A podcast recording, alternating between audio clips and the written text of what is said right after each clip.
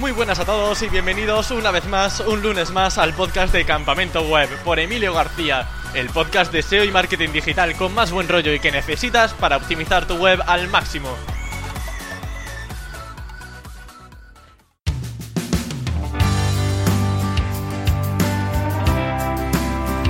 Debo admitir que la entrevista de hoy me da muchísimo respeto porque vamos a contar con Juan Miguel Belmonte, responsable de S E O en Rastreator punto com. Para poner en situación, hablamos de un comparador online español que invierte millones de euros cada año en publicidad, tanto offline como online. Son el comparador de seguros más grande de España y están en constante expansión con nuevos servicios como comparativa en internet y telefonía, viajes o finanzas. Vamos a hablar con Juanmi de las prioridades a la hora de hacer S E O, del tratamiento del contenido, de la experiencia de usuario y algo que creo que es muy muy interesante, de la relación entre la inversión en televisión y otros medios offline y los rankings. Y bueno, pues entre muchos otros temas que creo que os van a resultar de mucho interés. Así que sin más dilación, doy paso a Juan Miguel Belmonte o Juanmi. Muy buenas, Juanmi, ¿qué tal estás? Muy bien, ¿cómo estás? Muy bien, muy bien. Hombre, a mí me hace mucha ilusión tenerte aquí en el podcast porque obviamente yo creo que todos los oyentes conocemos Rastreator, es una empresa muy muy grande que invierte millones cada año en publicidad, tanto online eh, como offline, y además es que las comparativas están a la orden del día en la compra por internet, y de hecho yo creo que muchos ya lo incluyen en la comparativa online como parte del Customer Journey, del proceso de compra de un usuario en internet, eh, no sé si lo ves así. Sí, eh, al final, eh, con los tiempos que hay ahora mismo, que tenemos tantísima oferta en, en internet, o, o les facilitas al usuario un poco comparar y que tenga la, a, de un vistazo toda la oferta y, y todos los precios, o, o al final el usuario primero va a tener que gastar un tiempo y luego va a hacer un, una compra seguramente mucho menos efectiva. Entonces, al final nosotros intentamos facilitar eso. Es nuestros de los lemas que tienen desde el principio, que, que haya transparencia para, para los mercados, que, que supongamos un ahorro. Y bueno, empezamos con seguros y lo hemos intentado ir extendiendo a, a muchos otros productos. Ahora mismo ya tenemos, no sé si cerca de treinta productos en los que puedes comparar. Mm-hmm. Eh, me resulta muy relevante porque, claro, al fin y al cabo, eh, no sé si estarás de acuerdo conmigo, pero Google es capaz de asociar un dominio que principalmente estaba con seguros, eh, ahora mismo pues con cualquier otra eh, con cualquier otra temática. ¿Has encontrado alguna dificultad con respecto a seguros o digamos que Google puede tratar igual esos nuevos campos que se están abarcando? Sí, al final eh, para Google también es muy importante el eh... el histórico que tengas y el tiempo que lleves. Entonces, es verdad que con seguros, al llevar más tiempo, eh, teníamos ya mucho terreno allanado. Es verdad que eh, depende del nicho donde te metas, no es lo mismo eh, el, eh, comparación de seguros, que ahí igual sí que lo tenemos más, más ganado de inicio, pero bueno, el tema seguros genéricos y marcas de seguros y demás también estamos bastante, bastante bien. Y sí, todo lo que hemos ido haciendo después, pues la verdad es que en general nos ha ido bien. Eh, depende un poco ya más del producto. Obviamente nuestro principal objetivo, nuestro principal, nuestra principal fuente sigue siendo los seguros. Pero bueno, eh, la verdad es que en el resto de productos tampoco nos, nos ha ido mal el posicionamiento. Y bueno, dada la peculiaridad de la empresa, que bueno, yo creo que no se asemeja tanto a un e-commerce como tienen la mayoría de oyentes, eh, me gustaría conocer un poco cuáles son esas prioridades S E O que tenéis en Rastreator. ¿Son las mismas para una tienda online de jamón, por ejemplo, que para un comparador de seguros? Pues eh, al final no sé, no creo que se diferencie tanto. Eh, es verdad que no somos un e-commerce al uso, eh, pero al final lo que creo que debería enfocarse todo el mundo es a que el usuario tenga una buena experiencia, y eso no debe cambiarse a un e-commerce, o sea, prácticamente cualquier otro tipo de página. Las peculiaridades por nuestra parte, bueno, al final nosotros tenemos muy distinguida dentro de nuestra web la parte que sería más de, de captación, que es, bueno, son C M S, con WordPress y demás, y luego ya la parte de los, de los Customer Journey, de los, de los cuestionarios, que esas a priori no son tan de captación, sino paso posterior del usuario que ya ha estado navegando en nuestra web, y acaban luego en, en las páginas de precios y demás. Entonces, bueno, para nosotros al final la parte más importante es esta página, esta parte inicial que te digo de, de, de captación, donde tenemos las que nosotros consideramos pues landing page, que, que es donde queremos que llegue el usuario, que son las que optimizamos, Y luego, bueno, eh, lo que pasa ya, digamos, a partir de que empiezan el cuestionario eh, es otro es otro tema. Aún así, hay cuestionarios que, que posicionan muy bien y, bueno, si te digo la verdad, tampoco hemos llegado a saber muy bien por qué. Pero bueno, pero bueno lo, que, lo que nos importa al final son que las, las landing de producto y demás estén, estén, bien, estén bien optimizadas y, y eso creo que lo, hemos, lo conseguimos en general. ¿Qué cosillas se tienen en cuenta para tener una buena optimización en, esa, en esas landings que comentas? Bueno, allá sí que es más eh, un poco más genérico para todo para todo el tema S E O. Al final es muy importante eh, el tema que más de centrarte en, en, en aspectos concretos es, es buscar una buena experiencia del usuario. ¿Eso cómo lo consigues? Pues obviamente la velocidad de página es importante, claro, porque al final si no, si no va la página más rápida el, el usuario no va a estar a gusto. Son cosas que es más sentido común que, que, que factores S E O como tal. Eh, entonces al final pues intentamos optimizar todo eso. Eh, intentamos llevar una tendencia también de no hacer el, el S E O más clásico de hace años, de, de hacer prácticamente una landing por cada keyword o grupo de keywords e intentar agrupar en función de lo que creemos que es útil para el usuario y creando guías cada vez más, más amplias y más extensas con, con material útil eh, y luego, bueno, pues lo típico de optimizar siempre los H's eh, y lo, vamos, o sea, lo clásico que, que siempre lo tenemos en cuenta. Vale, nos entraremos luego también en temas de contenido, temas de penalización, inversión offline, pero me gustaría antes saber un poco cuál es esa eh, la mayor dificultad cuando haces S E O en el sector de los comparadores. La mayor dificultad, bueno, depende mucho de la competencia que tengas en cada momento. Eh, los comparadores, eh, hace unos años seguramente todo el mundo se acuerde de, de los anuncios en la tele de Acierto, Acierto punto com, que eran casi tan, eran más agresivos que nosotros y la gente se sigue acordando. Lleva años sin hacer tele y la gente se sigue acordando. Eh, luego está Keylist y demás, entonces depende de la competencia que tengas directa, eh, a nivel inversión seguramente va muy ligado a, a lo que te va a costar a ti posicionar. Eh, es verdad que nosotros ahora mismo, mmm, sin sonar muy arrogante, tenemos poca competencia en el mundo comparación. El reto normalmente va más en, en, en nichos más genéricos, como puede ser pues eso, todo el tema de seguros o de telefonía y tal, que no entra ya tanto el... el La, la, el nicho de comparación, sino que es mucho más genérico. Entonces la dificultad está en luchar no contra comparadores, sino contra Mapfre o contra Yoigo, por ejemplo. Entonces ahí es, ahí es más complicado. Genial. Bueno, ha salido durante la entrevista la palabra de experiencia de usuario, que bueno, yo creo que está a la orden del día, como bien comentas, y me gustaría preguntarte cómo crees que mide Google la experiencia de usuario, porque claro, es un término que como dice un poco de lógica, pero ¿crees que existen algunas métricas que puedan ser relevantes y que por ejemplo pues webmasters puedan decir, pues mira, tengo que tener este factor bien para eh, tener una buena experiencia de usuario? Sí, para mí la experiencia de usuario es algo eh, en general que no es tan, o sea, sí que es un factor, pero es algo, es como un requisito sin el cual no vas a poder posicionar. No es algo que, por ejemplo, la, la, la velocidad de carga que hablábamos antes, que es un factor importante en la experiencia del usuario, no por tener una velocidad de carga perfecta eh, vas a posicionar bien. Es algo que más bien es al contrario. Si no la tienes, nunca vas a llegar a posicionar. Entonces, para mí hay que verlo desde ese punto de vista. La experiencia del usuario, con todos los factores distintos que tiene, es algo necesario. Luego ya, si la página es relevante, si la página tiene tráfico, si la página funciona, pues además posicionarás. Pero los, la experiencia del usuario y todos estos factores por sí solos no creo que, que, que influyan directamente a la hora de, digamos, subir posiciones en el ranking. Eh, pues aparte de la velocidad, creo que es muy importante no, no ser muy invasivo con el usuario nunca. Eh, Estamos ya muy cansados de ver páginas que al final la página en sí es una mínima parte y está todo rodeado de publicidad, te saltan banners, pop-ups constantemente. Entonces al final Google tiene formas de medirlo, cada vez afina más, eso lo vemos todos. Bueno, yo creo que es, es, al final es todo, se resume en sentido común y, y ser lo más limpio posible. Cuando comenté el tema de ser abusivo, por ejemplo, ¿Booking sería un ejemplo o crees que Booking sí que sigue una buena estrategia a pesar de tener muchas call to actions por todas partes? Booking, eh, bueno, para mí tiene obviamente cosas eh, mejorables a nivel de experiencia de usuario. Lo que pasa es que también hay un punto aquí en el mundo del S E O y es que según lo grande que seas, para mí llega un punto que no es que te preocup- tengas que preocupar menos, pero las cosas te vienen mucho más fáciles.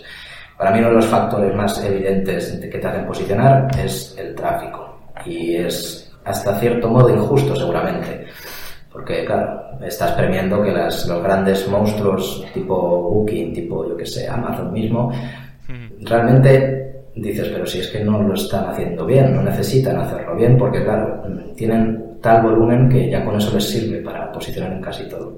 Entonces, bueno, es, para mí es peligroso fijarse en, en grandes monstruos como Booking, por ejemplo, porque a pesar de que veamos cosas que no, no son pues, buenas a nivel usuario, por ejemplo, seguramente no necesiten que lo sean para, para tener el posicionamiento y el tráfico que tienen. Y en vuestro caso no pasa un, algo similar, es decir, yo creo, considero que Rastreador tiene mucha autoridad, pero no sé si sí, lo ves sí. como un poco inferior a, a Booking por lo que comenta. Hombre, es inferior, pero sí, no, es, es una página muy gorda, eh, y es cierto que, por eso te lo digo, porque al final yo aquí sí que es de las cosas que he visto, el, el tráfico, nosotros tenemos mucho tráfico, pero no siempre tenemos el mismo, y cuando tenemos grandes campañas o cosas así, sí que es verdad que influye, influye indirectamente, pero influye. Entonces, por eso te digo que sí que lo he visto aquí, que tenemos un tráfico bastante importante en páginas como, como Booking, que es muy superior aún, pues se tiene que notar una barbaridad. Bueno, yo creo que sería, eh, sería impensable hacer una entrevista sobre Rastreator sin preguntar por la parte offline, porque al fin y al cabo mm. todo lo hemos visto en televisión y siempre está la duda de si hay alguna correlación entre la inversión offline y la online, porque todo esto al final suma a la reputación de la marca, por ejemplo, a la imagen. Entonces me gustaría eh, que nos comentara un poco ¿Qué, eh, ¿qué relación ves entre ambos aspectos? Porque, por ejemplo, Fernando Summers, que es el C E O de Rastreator, nos comentó en la charla que hizo en nuestra universidad, en Loyola, que cada vez están más igualadas ambas inversiones. Entonces, cuando invertís millones de euros en televisión, por ejemplo, ¿veis un impacto en rankings? Sí, desde luego que se ve. Al final, bueno, eh, una inversión offline muy fuerte como tiene y ha tenido siempre Rastreator, eh... lo más directo que ves, al ser una normalmente una inversión muy enfocada a marca, eh, es que te aumentan muchísimo las búsquedas, y al aumentarte las búsquedas de marca también te aumenta por supuesto el tráfico, y eso directamente Google lo, lo, lo ve, lo nota enseguida y, y, y obviamente se nota mucho. Eh, este punto que decías de que cada vez estén más igualadas es cierto porque bueno, al final eh, la inversión offline eh, para nosotros offline casi siempre ha sido, bueno, es tele y radio, básicamente. Y es cierto que la tele ya no es el canal que era hace unos años. Eh, sigue ten, seguimos haciendo una inversión fuerte y tal, pero está claro que ya no se consume igual eh, este medio como, como se consumía hace años. Y ahora hay muchas alternativas online que, que conocemos todos, eh, que, que están eh, un poco comiéndose a lo mejor según en qué tipo de públicos ese, esa parte del pastel. Entonces, bueno, eso no quita que sí, una inversión muy fuerte offline, si al final llegas a mucha gente, la gente te busca, eso hace que, que se note mucho la subida tanto de tráfico directo como, como de, de posicionamiento. O sea que la búsqueda de marca, por ejemplo, que pongan Rastreator o seguro Rastreator, ¿tú crees que ya le da pistas a Google de que la gente quiere tu resultado y por tanto pues eres la mejor opción para esa temática? Sí, sí, sí, tal cual. O sea, eso es, es de las respuestas más evidentes que ves de, en, en el mundo del S E O, que ya sabes que es algo más normalmente a largo plazo y con, con más difícil de medir. Eh, estas, estos, estas acciones normalmente sí que las ves enseguida. De acuerdo. Y nos comentaba también eh, Fernando que sois prácticamente la única empresa que ofrece comparativas de seguros de coche, que es algo que también han mencionado al principio. ¿Eso se nota a la hora de ver resultados en cuanto a posicionamiento? ¿Esa facilidad quizás o, o no tanto? Bueno, eh, no sé, no te diría de las únicas. Eh, desde luego somos eh, la más conocida, eh, pero sí que hay otras otras empresas, lo que te decía antes de Acierto, por ejemplo, sí. A R P M estaba, eh, que también hacen esto. Eh, es verdad que no hay tanta competencia como puede haber en el mundo de los seguros, tal cual. Obviamente no, no, no, es, no es comparable la competencia que podamos tener de uno de estos a la que tienes con Mapfre o con Mutua o con, o con, o con aseguradoras de ese tipo. Pero sí, eh, es, es verdad que el nicho de comparación, digamos que nos cuesta menos eh, tenerlo muy bien, muy bien posicionado que, que, las, que las más genéricas. Insistía también mucho en la idea de que el S E O es algo a largo plazo. No sé si estás de acuerdo en esto, porque has comentado, por ejemplo, el tema de las búsquedas de marca que favorecen mucho este aspecto. Entonces, no sé si notas pues, esta afirmación en, en Rastreator o... ¿O hay también cosas a corto plazo que son relevantes? A corto plazo es un poco lo que hemos hablado, es lo más relevante que hay. Así son inversiones muy grandes que, que hagan, o sea, inversiones muy grandes en marketing que hagan que de repente tienes muchas más búsquedas. El resto, todas las cosas que realmente un S E O puede planificar, que puede hacer una estrategia, nosotros la vemos más a lo mejor en, en productos más nuevos. Eh, por ejemplo, recientemente hemos lanzado un comparador de, de coches, coches nuevos, de segunda mano y demás. Y esto es un mundo que obviamente nos queda lejos a nosotros, que tiene un nivel de búsqueda brutal, pero claro, también tienes a, a, a páginas enormes ahí, tipo CochesNet eh, y, y de ese tipo. Entonces, eh, en ese aspecto sí que mmm, siempre es una estrategia a largo plazo porque, por un lado, lleva un tiempo que tú empieces a conseguir una reputación, unas búsquedas que te empiezan a conocer. Eh, y, y eso es algo que además intentamos inculcar mucho nosotros aquí dentro. Al final nosotros aquí tenemos un poco diferenciado la gente que, que va más enfocada a, a producto y demás, y cuando ellos dicen venga, pero necesito aparecer, necesito posicionar tal, al final es, hay un punto ahí de, de, de educar, de, de decir bueno, eh, es un producto nuevo, eh, nosotros estamos haciendo una estrategia que irá posicionando, si todo funciona bien, poco a poco, pero siempre es hay que planteárselo como algo a medio largo plazo. Imagino que a lo mejor con la Keyword comparador de seguro, eh, de coche, por ejemplo, eh, habéis quizá tocado techo con algunas keywords que, al fin y al cabo, como comentabas, puede que eh, interprete mal a Fernando, que sí que están ahí, pero quizás no con tantísima inversión y con un resultado tan eh, tan potente como el vuestro. Entonces, no sé si habéis tenido ese sentimiento de decir, wow, hemos tocado ya techo en esta keyword y vamos a abarcar otras diferentes. Sí, sí, tal cual. De hecho, eh, tenemos un poco diferenciado las, la, las keywords que son un poco territorio más de defensa, como, como dices tú, que son keywords que no solo ahora, es que llevan posicionadas en primera posición muchos años ya para nosotros y que nuestra preocupación ahí es, evidentemente, mantenernos ahí. Es, es lo máximo que podemos estar en S E O y, y entendemos que bueno, no, no hay mucho margen de mejora ahí. Nosotros vemos claro, más... Claro, como está ya en la situación idílica de, de posicionamiento de top uno y aquí estamos ya. Claro, claro. Además son keywords muy gordas que yo siempre... Yo tampoco llevo tanto... Llevo aquí cerca de dos años y claro, yo desde que llegué aquí esto lleva ya mucho tiempo así. Aquí yo poco puedo hacer, poco puedo mejorar en eso. Entonces al final nos tenemos que enfocar más en, por un lado, mantener eso, que son muy importantes, son keywords muy gordas. Y, y luego, bueno, intentar crecer en las que sí que tenemos margen de mejoras, que normalmente van relacionadas con productos más nuevos. Uh-huh. Y, por ejemplo, no sé qué opinión tienes de la creación de un posible blog para atacar a lo mejor keywords un poco más informacionales. ¿Te parece una buena estrategia o, digamos, se mantiene al margen?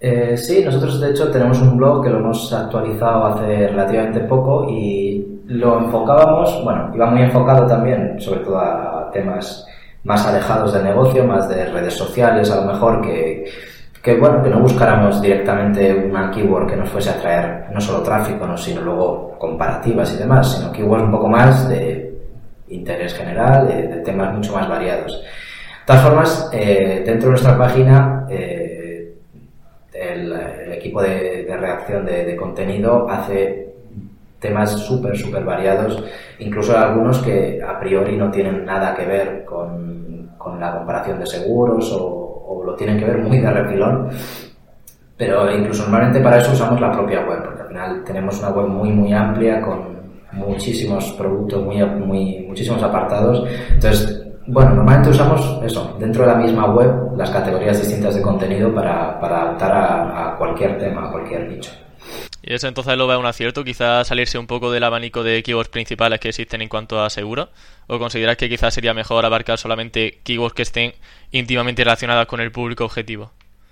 No, no, desde luego, al final, sobre todo si ya las, las keywords importantes que, que, nos, que nos interesan más a nivel, eh, a nivel empresa ya las tenemos copadas, desde luego hay que ampliar, hay que buscar otros nichos, hay que buscar otras keywords que lo que dices, no, no vayan tan relacionadas a lo mejor, pero es lo que digo, yo al final tengo muy claro que, que traer tráfico, y un tráfico relativamente de calidad, que es que, que, que, que llegue a tu página y, y busque algo que estaba buscando y que no se sienta engañado nunca.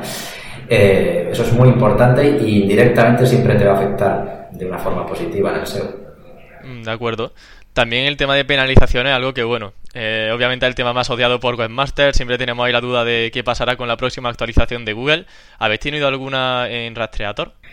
Pues la verdad es que no, o sea, eh, ni siquiera yo, bueno, ya te digo que no llevo tantísimo tiempo, pero antes incluso tampoco, porque es verdad que siempre hemos llevado una estrategia bastante white hat, como dicen, eh, sí. en este sentido, cuidándonos mucho de, de hacer las cosas bien. Eh, esto al final a veces puede parecer que, eh, que pierdes oportunidades de ir más rápido, pero luego, de un modo o de otro, como dices, las penalizaciones te acaban pillando. Eh, esto es algo que creo que todo el mundo está de acuerdo. Al final nadie, ninguno somos más listos que Google, y si alguno se lo cree, tiene un problema, porque no, ya te digo yo que no es así.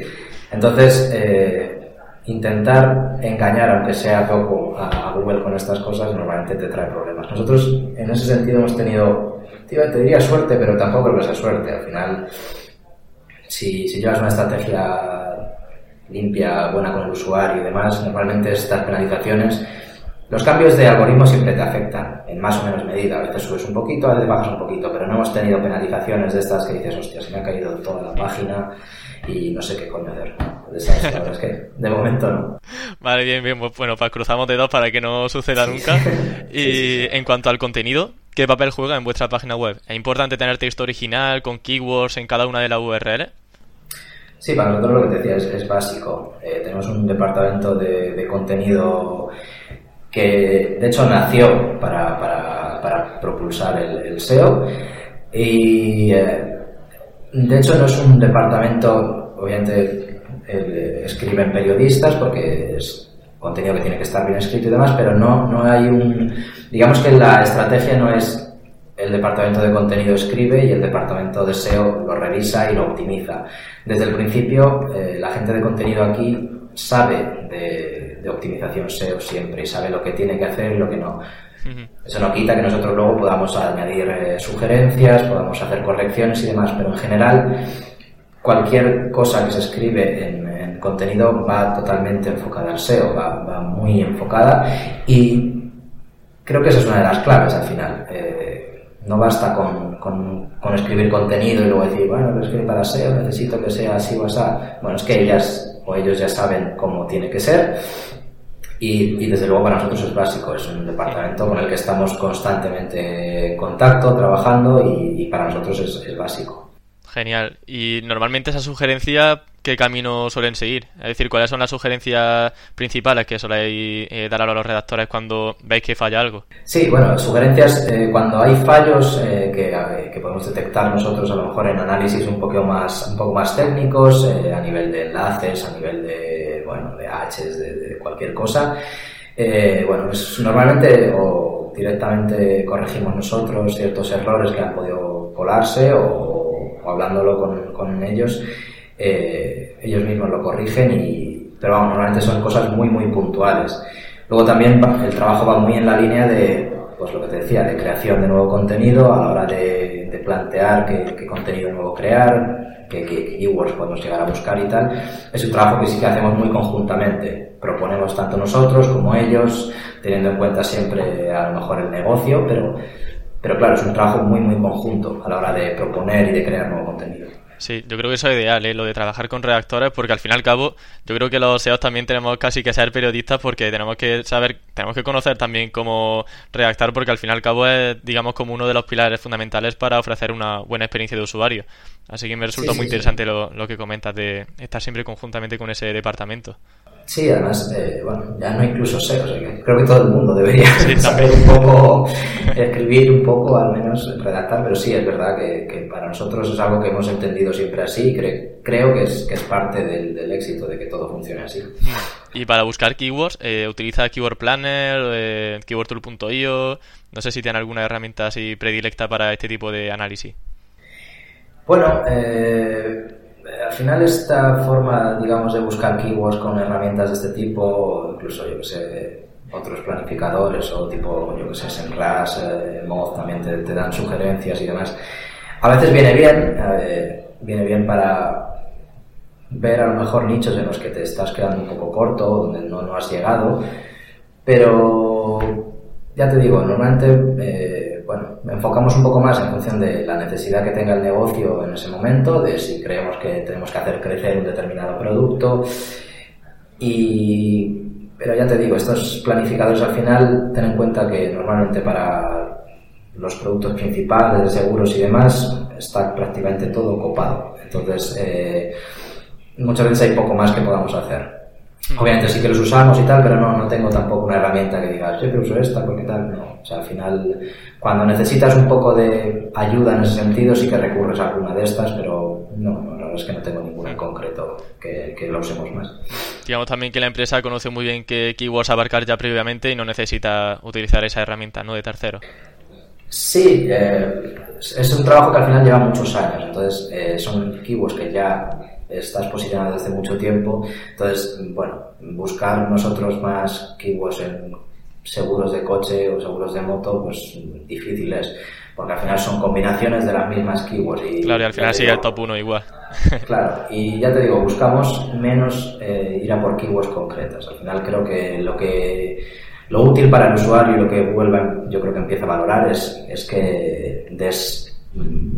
Des contenidos enfocados a una temática más que a una keyword, y eso para nosotros es muy importante. Intentamos que nuestros nuestra gente de producto y todos nuestros contenidos vayan en esa línea, no crear contenidos a partir de keywords concretas, sino en temáticas.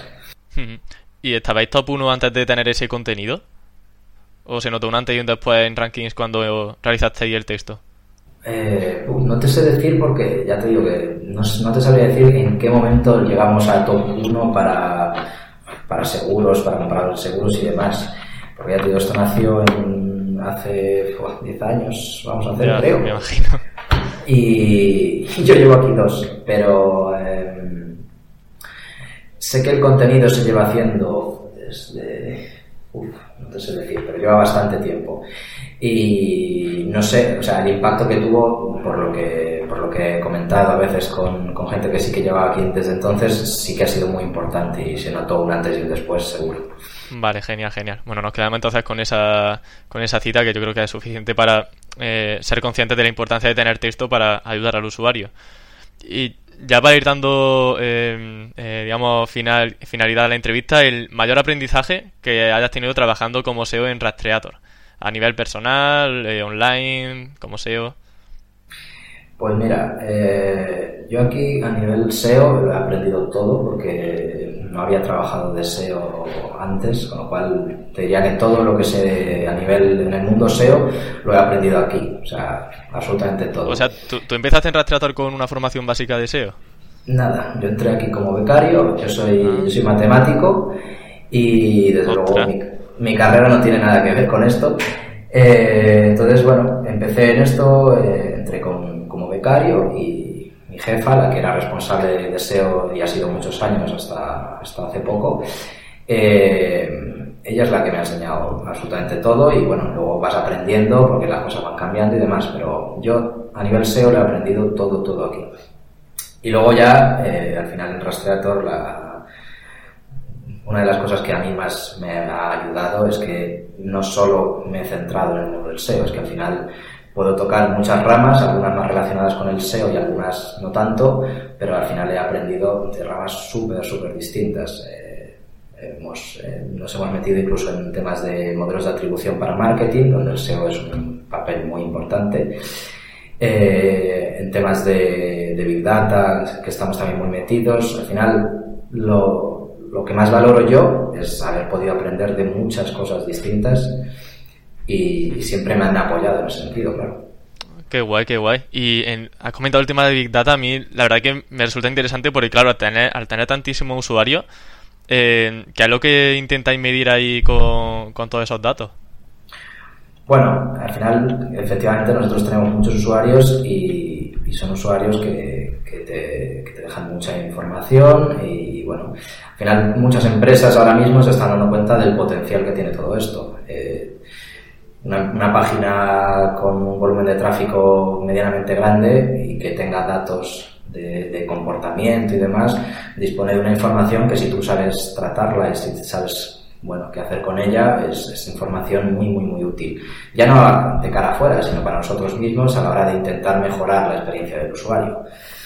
Entonces, bueno, eso es lo que intentamos hacer, pero bueno, eso ya a mí me pilla un poco más alejado. Hay un departamento de data aquí que, que la verdad es que son muy buenos y que se encargan de todos estos temas.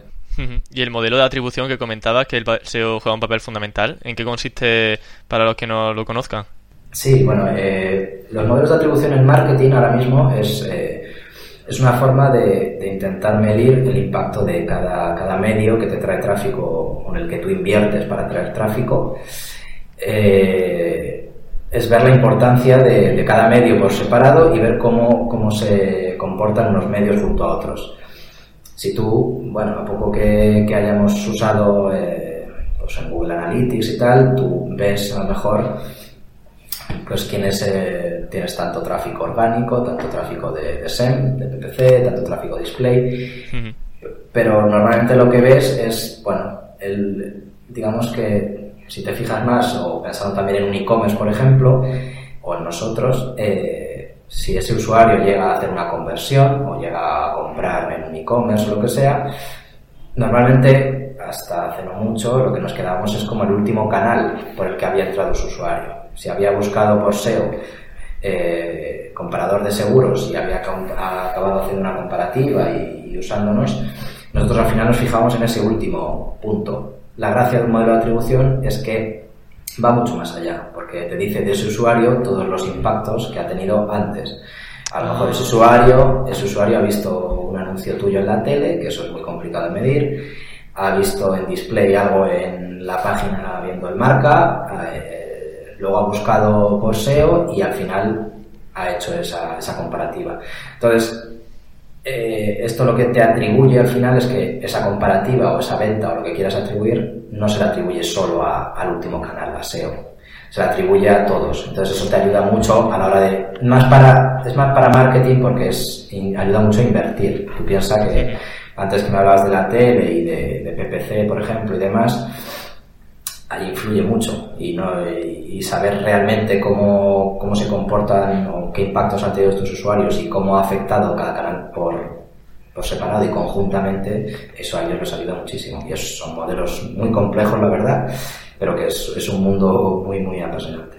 Qué guay, qué guay, claro, porque al final cada una venta, cuando se hace tanta inversión en televisión, en radio, al final, vale, puede que te compren en la web, pero es inevitable, entonces todos van a ir por ahí, pero quizás es por un spot que vieron en televisión y que luego llegaron, fueron a la web, etcétera, etcétera. Oye, qué interesante. Exacto.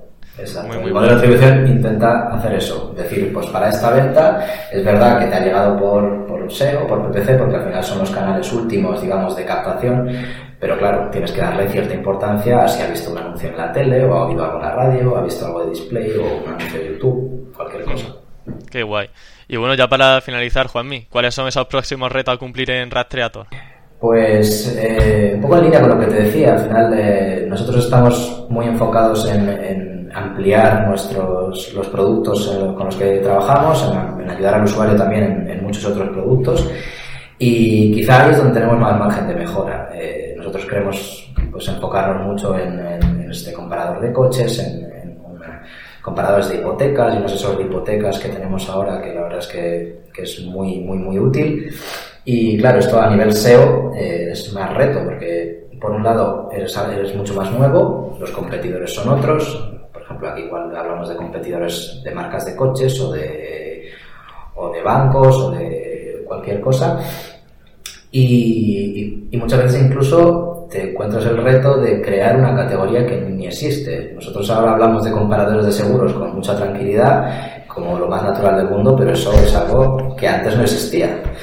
Y para que la gente busque comparador de seguros tiene que saber que existe esa categoría. Entonces crear esa crear categorías nuevas es, es, es uno de los grandes retos para estos productos nuevos. Sí. Y luego, pues lo que te decía, al final eh, seguir optimizando para que la experiencia del usuario sea lo mejor posible. Estamos haciendo mejoras constantes eh, en, en prácticamente cualquier campo. Eh, esto que te contaba del modelo de atribución, al final para nosotros también es muy muy, muy importante entender cómo, cómo es el usuario que nos busca por S E O, porque no es simplemente algo que te ha buscado, es alguien que seguramente ha tenido algún impacto antes, y ver cómo nos influye eso a nosotros más o menos, relacionado con medios de la tele, pues al final cómo nos influyen todo el resto de canales para también ayudar a invertir a marketing mejor, es súper importante para nosotros. Y bueno, ya temas más de Google, de, de, de Feature Snippet y Rich Snippet y tal, búsquedas por voz, siempre estamos muy atentos a novedades, vamos intentando optimizar por ahí prácticamente todo lo que hacemos, pero bueno, eso en línea a lo que a las, a las novedades que vamos viendo. Mira, te he dicho que era la última pregunta, pero me, si me permites te voy a hacer una última sí, sobre claro. experiencia de usuario, porque me gustaría saber también cómo medir esa experiencia de usuario. Porque claro, es algo que ha salido mucho, no sé qué metodología usáis, alguna herramienta que utilizáis. Pues mira, eh, bueno, al final experiencia de usuario, lo que hablábamos, es algo, es un término un poco, bueno, un poco no, es muy, muy amplio.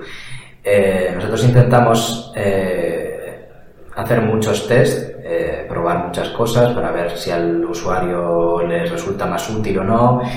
Eh, pues ya te digo, test A B, mapas de calor, eh, muchos de estos temas al final nos ayudan a entender mejor al usuario, porque claro, al final hay cosas que nosotros aquí trabajando todos los días vemos súper obvias, pero para un usuario que no lo ha usado no es para nada obvio. Entonces, eh, si no haces estos tests, si no haces estas, estas, estas pruebas, no llegas nunca a entender. Entonces, intentamos siempre eh, estar haciendo pruebas eh, y, y aprendiendo constantemente para, para darle lo mejor al usuario. ¿Y herramienta que utilizáis? Eh... Sí, pues mira, herramientas eh, utilizamos una que se llama Visual Website Optimizer, uh-huh. que es una herramienta muy completa que te da pues tanto test A B como mapas de calor, como incluso grabaciones de, de comportamientos de usuario y demás. Esa es una muy importante que usamos para todo el tema de, de testing.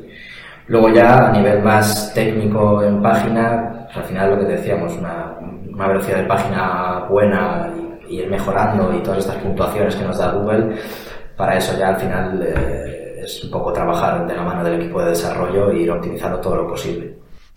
Genial, pues Juanmi, la entrevista ya sí que termina aquí. La verdad que ha sido un placer poder tenerte aquí en el podcast de Campamento Web, porque además es una empresa tan grande que digo, madre mía, estoy aquí con el S E O de Rastreator, que es como un lujo. Entonces, eh, nada, de hecho... Eh, Que eso, que agradecerte muchísimo que hayas aceptado venir a la entrevista y sobre todo ser tan claro con todas las ideas y al fin y al cabo poder aportar un poco de luz en este mundo de posicionamiento. Nada, yo muy agradecido por todo esto, la verdad es que encantado de atenderte, ha sido un placer y nada, cualquier otra cosa y cualquier duda yo siempre estaré encantado, claro. Genial, pues muchas gracias Juanmi. Gracias a ti. Hasta luego. Adiós. Yo sé que siempre lo digo, pero es que no me canso de repetirlo una y otra vez. Y es que gracias al podcast estoy teniendo la oportunidad de conocer a muchísima gente que es súper profesional, que es súper maja y sobre todo que es muy transparente con el trabajo que realiza en diferentes proyectos. Así que de aquí, muchísimas gracias nuevamente a Juanmi por aceptar la entrevista, también a Fernando Summers, que es el C E O de Rastreator, que vino a dar una charla a mi universidad y ahí lo pude conocer. Fue una charla súper interesante donde nos estuvo comentando cuál es ese proceso, esa estrategia que se sigue de tras de Rastreator. Nuevamente insisto en la transparencia, eh, creo que todo el equipo de Rastreator no oculta nada, siempre están dispuestos a dar datos y sobre todo a ayudar, a aportar a este sector y a que otra gente sepa también cómo hacer las cosas bien, así que creo que eso no tiene precio, así que eh, nada más, nos escuchamos la próxima semana, el próximo lunes, con muchas cosas que contar y muchas ganas de aprender. Hasta la próxima.